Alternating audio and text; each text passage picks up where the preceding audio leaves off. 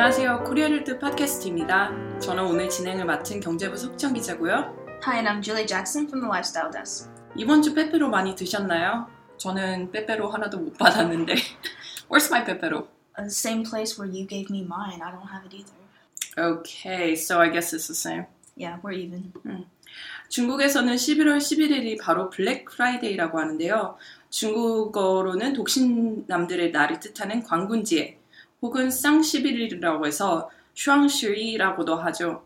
이날은 연중 가장 큰 쇼핑 혜택들이 있는 날인데요. 지난 2009년 11월 11일 중국 최대 포털 사이트인 알리바바가 타오바오, 티몰 등 쇼핑 사이트에서 대폭 할인 행사를 시작하면서 이 그런 holiday가 자리를 잡게 됐습니다.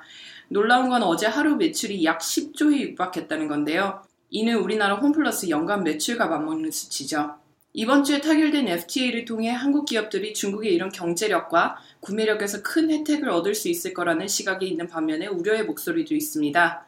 오늘 저희가 다루게 될 기사가 바로 이 FTA와 관련이 있죠. Julie, can you give us um, some introduction about the stories we're going to be covering today? Yeah, so the first story, like you were talking about, is going to be about the recent free trade agreement that uh, Korea and China struck a deal with.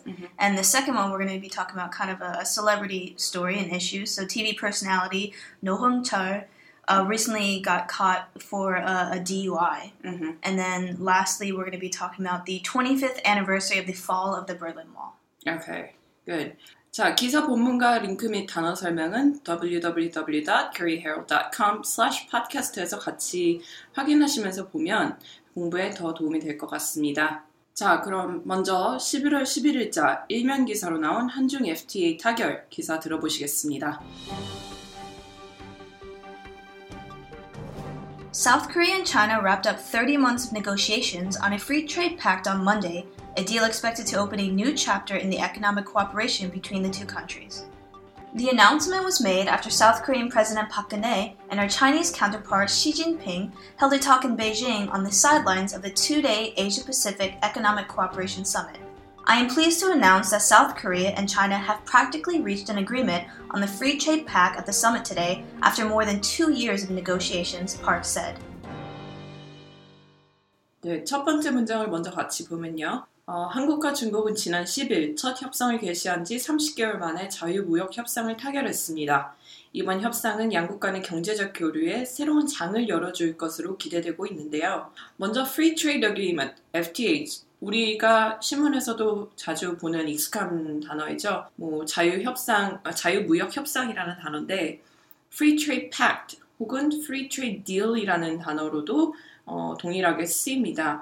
뭐 이 중에서 가장 formal한 어조를 갖는 건 agreement인데요. agreement, pact, deal이 free trade와 붙였을 땐 같은 의미가 되지만 원래 따로 쓸 땐 약간씩 다른 뉘앙스를 갖고 있다고 합니다. 그래서 agreement는 어떤 룰, 어떤 그런 약속 아래서 아 우리 이렇게 하자라고 동의를 하는 거고 pact는 어떤 binding power가 있는 거죠. 그러니까 구속력이 있어서 뭐 법적 구속력이 있을 수도 있는 거고 아, 아니면 법적 구속력은 없지만 어떤 이렇게 그 페널티가 주어질 수 있는 그런 게 있을 수도 있는 거고 또 딜은 둘 사이에 양자 간에 어떤 거래가 있는 거라고 이해를 하시면 되겠습니다. 그러니까 전체적으로 뭐 같은 의미지만 아주 minor difference가 있는 거죠. You know, also when you're talking about this term pact, so pact, just like agreement or deal or contract, can be legally binding, mm-hmm. but also a common thing that we use pact for is like among friends, like Mhm. you and I. So basically, think of this like this pinky promise. So we can say, you and I have this pact. We're going to, you know, graduate college, and then we're gonna get a job together. and we're gonna like be roommates. So mm-hmm. it's not a legally binding contract, obviously, but we still call that a pact, a promise between two friends. Mm-hmm. So you don't say like, oh, you and I have this agreement. Right, right. So we don't say you and I have an agreement. We have like this understanding. We say like, oh, we made a pact. 그래서 줄리가 말하자고자 하는 건 바- 여기서 어, 팩트라는 단어가 친구들 사이에서도 굉장히 자주 쓰인다는 겁니다. 그래서 legally binding, 그러니까 법적 구속력이 있- 있을 때도 그런 뜻도 있지만 친구들끼리 어 너랑 나랑 어떤 약속을 했잖아 이럴 땐 agreement 혹은 deal이라는 단어보다는 팩이라는 단어를 좀 더 가벼운 그런 의미로 쓰게 됩니다. 그러니까 우리 새끼손가락 걸고 어떤 약속을 하는 것 그런 뉘앙스로 이해를 하시면 될 것 같고요. 두 번째로 wrap up. 마무리 짓다라는 단어죠. 그래서 let's wrap it up for today. 뭐 아, 오늘은 이 정도면 됐겠지. 이 정도로 하자. 해서 wind up이라는 단어와도 같이 쓰이게 됩니다. 어, 마지막으로 new chapter, 새로운 장이라고 제가 해석을 했죠. Julie, can you give us some explanation about this? Yeah, it's a pretty basic expression. So if you think about, you have a chapter book, and then every time you start chapter one and you move on to two and three, there's Right. like this kind of a, a new feeling. So when you talk about going forth with a new chapter in your life, so let's say you graduated college and you're moving on to your new job. So a lot your first job. So a lot of people consider that like a new chapter. 그래서 뭐 새로운 장을 넘길 때마다 새로운 기분이 드는 것 그것을 비유해서 new chapter이라고 한 거고요. So I, can, I guess we could say that to our situation where uh, we just moved our office from 광화문 to 용산. 우리 지금 사옥이 헤럴드 사옥이 광화문에서 용산으로 서- 처음 옮긴 거니까 우리는 we are opening a new chapter of the Korea Herald. I guess we could say that, right? Right. 네, 그럼 두 번째 문장 들어갈게요. The announcement was made after South Korean President Park Geun-hye and her Chinese counterpart Xi Jinping held a talk in Beijing on the sidelines of the two-day Asia-Pacific Economic Cooperation Summit. 네, 이번 발표는 APEC 정상회의 참석자 중국 베이징을 방문 중인 박근혜 대통령이 10일 오전 인민대회장에서 열린 시진핑, 시진핑 중국 국가주석과의 정상회담에서 FTA의 실질적 타결을 선언하면서 알려졌습니다. 그래서 on the sidelines of라는 표현이 조금 어, 이게 아리까리 하실 수 있을 것 같은데 모모와는 별도로라는 의미입니다. 그래서 APEC이 진행되고 있는 가운데 어떤 행사가 병행된다라는 의미를 갖고 있는 거죠. 그 다음에 코트 한번 보실까요? Yeah, so here we have a quote from President Park. I am pleased to announce that South Korea and China have practically reached an agreement on the Free Trade Pact on the summit today after more than two years of negotiations, Park said. 네, 박 대통령은 2년간의 협상 끝에 오늘 정상회담을 계기로 협상이 실질적 타결되었음을 발표하게 돼서 기쁘게 생각한다라고 소감을 밝혔다고 하죠. 그래서 reach an agreement는 합의에 도달하다라는 뜻입니다. reach a conclusion이라는 식으로 결론에 도달하다, 뭐뭐에 닿다라는 표현으로 뭐 여러 가지 단어와 조합해서 쓸 수 있을 것 같고요. 이번 한중의 FTA는 한미의 FTA만큼 굉장히 중요하고 우리 일상생활에 직접적인 영향이 있을 수 있는 만큼 기사를 통해서 한번 공부해 보시면 좋겠습니다. 첫 번째 기사는 여기까지 보고요. 다음 기사로 넘어가겠습니다. 11월 10일자 17면 기사입니다. Comedian and TV show host No Hong Chul on Saturday apologized for driving under the influence of alcohol and offered to leave two popular TV reality shows he is now appearing in to take time to reflect on himself. The move came after he was booked without detention on Friday night for drunken driving in southern Seoul. Police said that they took a blood sample and sent it to the National Forensic Service for assessment as he refused to take a sobriety test. The test result has yet to be released. I sincerely apologize for causing troubles to you for driving under the influence of alcohol. I'm really sorry for disappointing many of you who supported me, the 35 year old comedian said through NBC. 첫 번째 문장부터 보면요. 개그맨이자 MC인 노홍철은 지난 토요일 음주운전한 것에 대해 사과하면서 현재 출연 중인 두 개 프로그램에서 하차하고 자숙의 시간을 갖겠다고 밝혔습니다. 이 문장 속에서 drive under the influence는 굉장히 자주 쓰이는 표현인데요. 모모에 취해서 운전하다라는 뜻입니다. 그래서 뒤에 alcohol이 들어오면 술에 취해 운전하다, 그러니까 즉 음주운전을 하다라는 뜻이고 알코올 대신 drug, 즉 마약이 뒤에 오게 되면 마약을 복용한 상태에서 운전하다, 마약에 취해 운전하다라는 의미가 되는 거죠.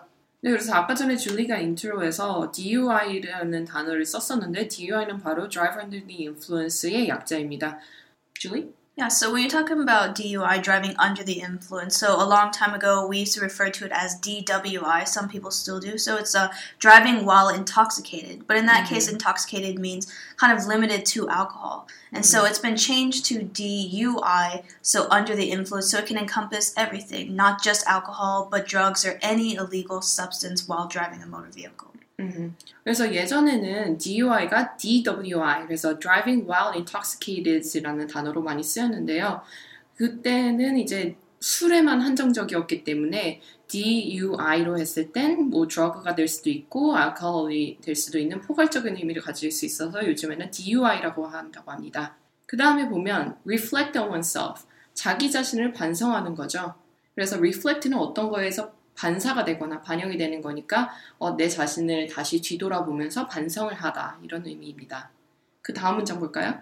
The move came after he was booked without detention Friday night for drunken driving in southern Seoul.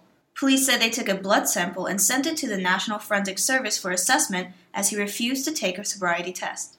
네, 노홍철 씨가 하차 발표를 한 이유는 지난 금요일 밤에 서울 강남 지역에서 음주운전으로 불구속 입건이 되었기 때문인데요. 경찰은 노 씨가 음주운전 측정 음주 측정 검사를 거부하자 대안으로 혈액 채취를 해서 국가서에 보냈다고 밝혔습니다. 먼저 booked without detention, 불구속 입건이 되다라는 의미죠. book이라는 어, 단어는 굉장히 쉽게 쉬운 단어일 것 같으면서도 여러 의미를 갖게 되는데 뭐 the hotel's fully booked, 예약이 다 차다의 의미도 갖고 있고 the tickets are all booked up, 표가 다 매진되다 할 때 의미도 있고요. 또 꽉 차다의 의미도 있습니다. I'm booked up for today. 하면 나는 오늘 스케줄이 다 잡혀 있어. 나 오늘 다 꽉 찼어. 이런 의미인데 여기에서는 booked가 charge와 비슷한 의미로 어떤 혐의로 입건되는 것, 조서에 오르는 것을 말합니다. 그 다음에 assessment, 평가라는 뜻이죠. 그 다음에 좀 익숙하지 않은 표현일 텐데 sobriety test, 음주 측정이라는 건데 내쉬는 숨을 분석하는 측정 방법입니다. 그래서 체열 측정하면 take a blood sample 이라는 표현으로도 쓸 수 있겠죠. Julie? Alright, so sobriety comes from obviously the word sober. So basically, this means uh, free from any drugs and alcohol. So when you're talking about, you know, you know, a sobriety test is just basically testing whether you're sober or not. 그 다음에 어, 영화 보시면 oh I'm sober. 뭐 are you sober? Yeah, so something like mm. that. So in case of saying, you know, have you been drinking or something like that. Mm-hmm. So in a case where if you're a kind of person who has to continually say, no, I'm sober, so that you kind of obviously have this reputation of not being sober. But you know, mm. you can say something like, oh, some people say like, oh, I'm 10 years sober or something like that. Mm-hmm. So typically this is a, an idea that's saying, you know, I, I have a problem with alcohol, mm-hmm. but you know, I'm getting over it or something like that. The test result has yet to be released. 네, 검사 결과는 아직 발표되지 않았습니다. So here we have a quote from No. I sincerely apologize for causing troubles to you for driving under the influence of alcohol. I am really sorry for disappointing many of you who supported me, the 35 year old comedian said through NBC. 네, 노홍철은 MBC를 통해서 오늘 새벽 저의 음주운전으로 인해 시청자 여러분께 심려를 끼쳐, 끼쳐드린 점 진심으로 사죄드립니다. 라고 밝혔습니다. 그래서 sincerely는 진심으로라는 뜻인데 뭐 뭔가 사죄를 할 때 혹은 이메일을 쓸 때도 밑에 sincerely라는 어, 단어를 쓰기도 하죠. 그래서 진심으로, truly, 혹은 from the bottom of one's heart, wholeheartedly, heartedly, 뭐 이런 식으로 많이 variation이 있는데요. 네, 노홍철 기사는 여기까지 보고요. 그 다음 기사로 넘어가 보겠습니다. 네, 마지막은 11월 10일자 이면에 나온 뉴스메이커 기사 독일 베를린 장벽 붕괴 25주년 관련 스토리입니다.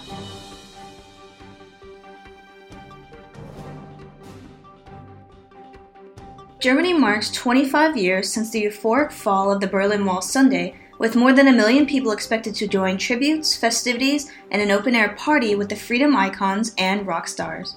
Chancellor Angela Merkel leads commemorations for those killed trying to flee communist East Germany ahead of a giant festival to celebrate the peaceful revolution that ended Europe's Cold War division on November 9, 1989.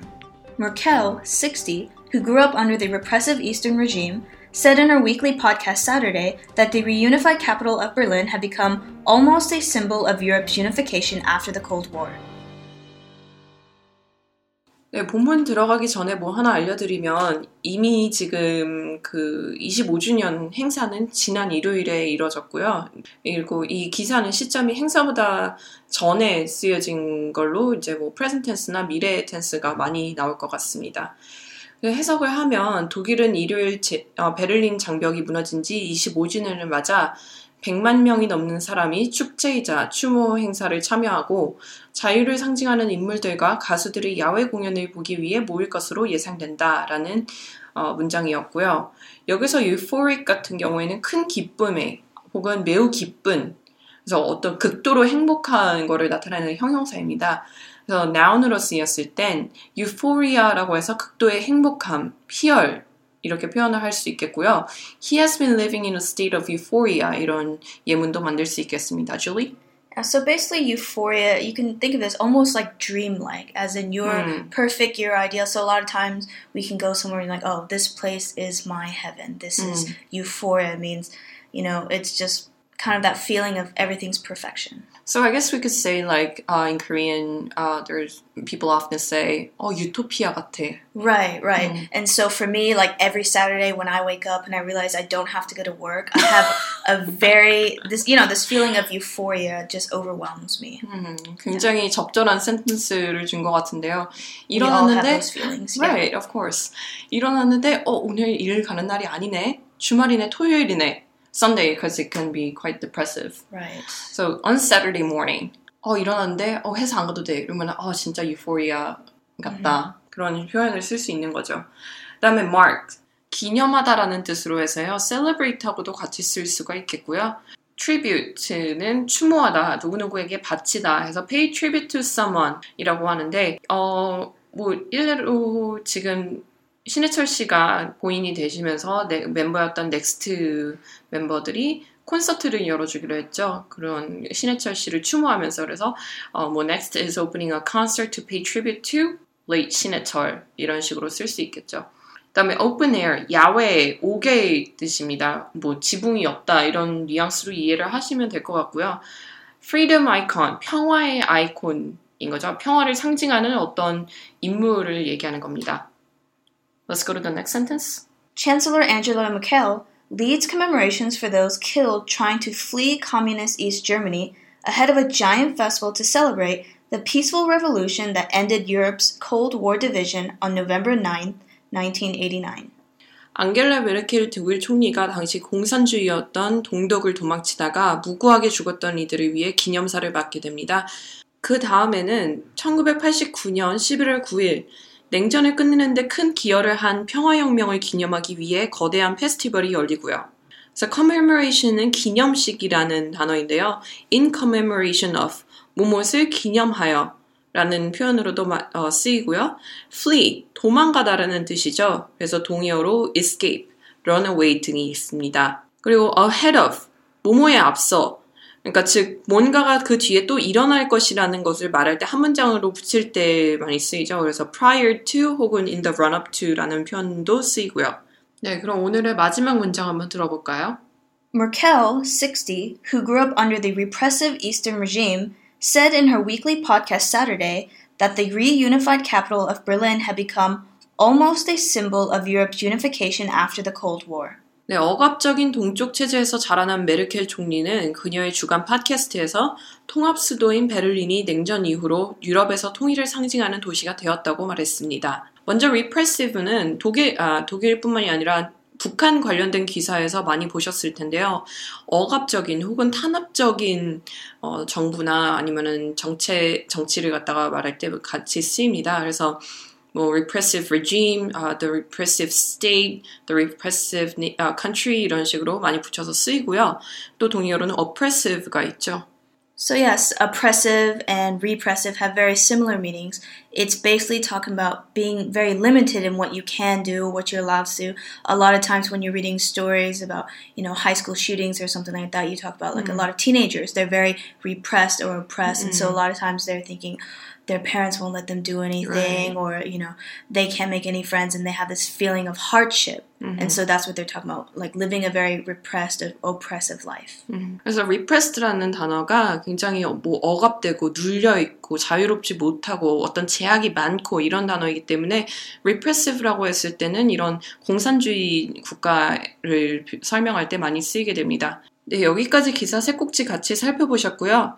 항상 말씀드리지만 공부하시고 싶은 내용이나 분야를 저희 아이튠스와 그리고 팟빵 페이지에 댓글로 남겨주시면 저희가 다음 회차에 충분히 반영해서 더 좋은 컨텐츠로 찾아뵙도록 하겠습니다. Yep, thank you guys for joining us once again and hope to see you again next week. 네, 지금까지 코리아 헤럴드 팟캐스트였습니다. 감사합니다.